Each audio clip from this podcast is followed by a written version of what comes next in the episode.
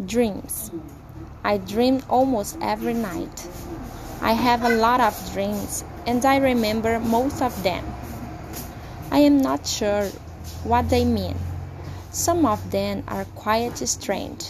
One day I will have to buy a book on dream and see if I can interpret them. When I was a little kid, I had really bad dreams, real scary ones. They were probably nightmares rather than dreams. Usually, it was some big, bad stranger chasing me. My dreams today are all very different. Sometimes I am speaking in another language in my dream. The ones I don't like are the ones where I'm falling, but I like my dreams where I am flying.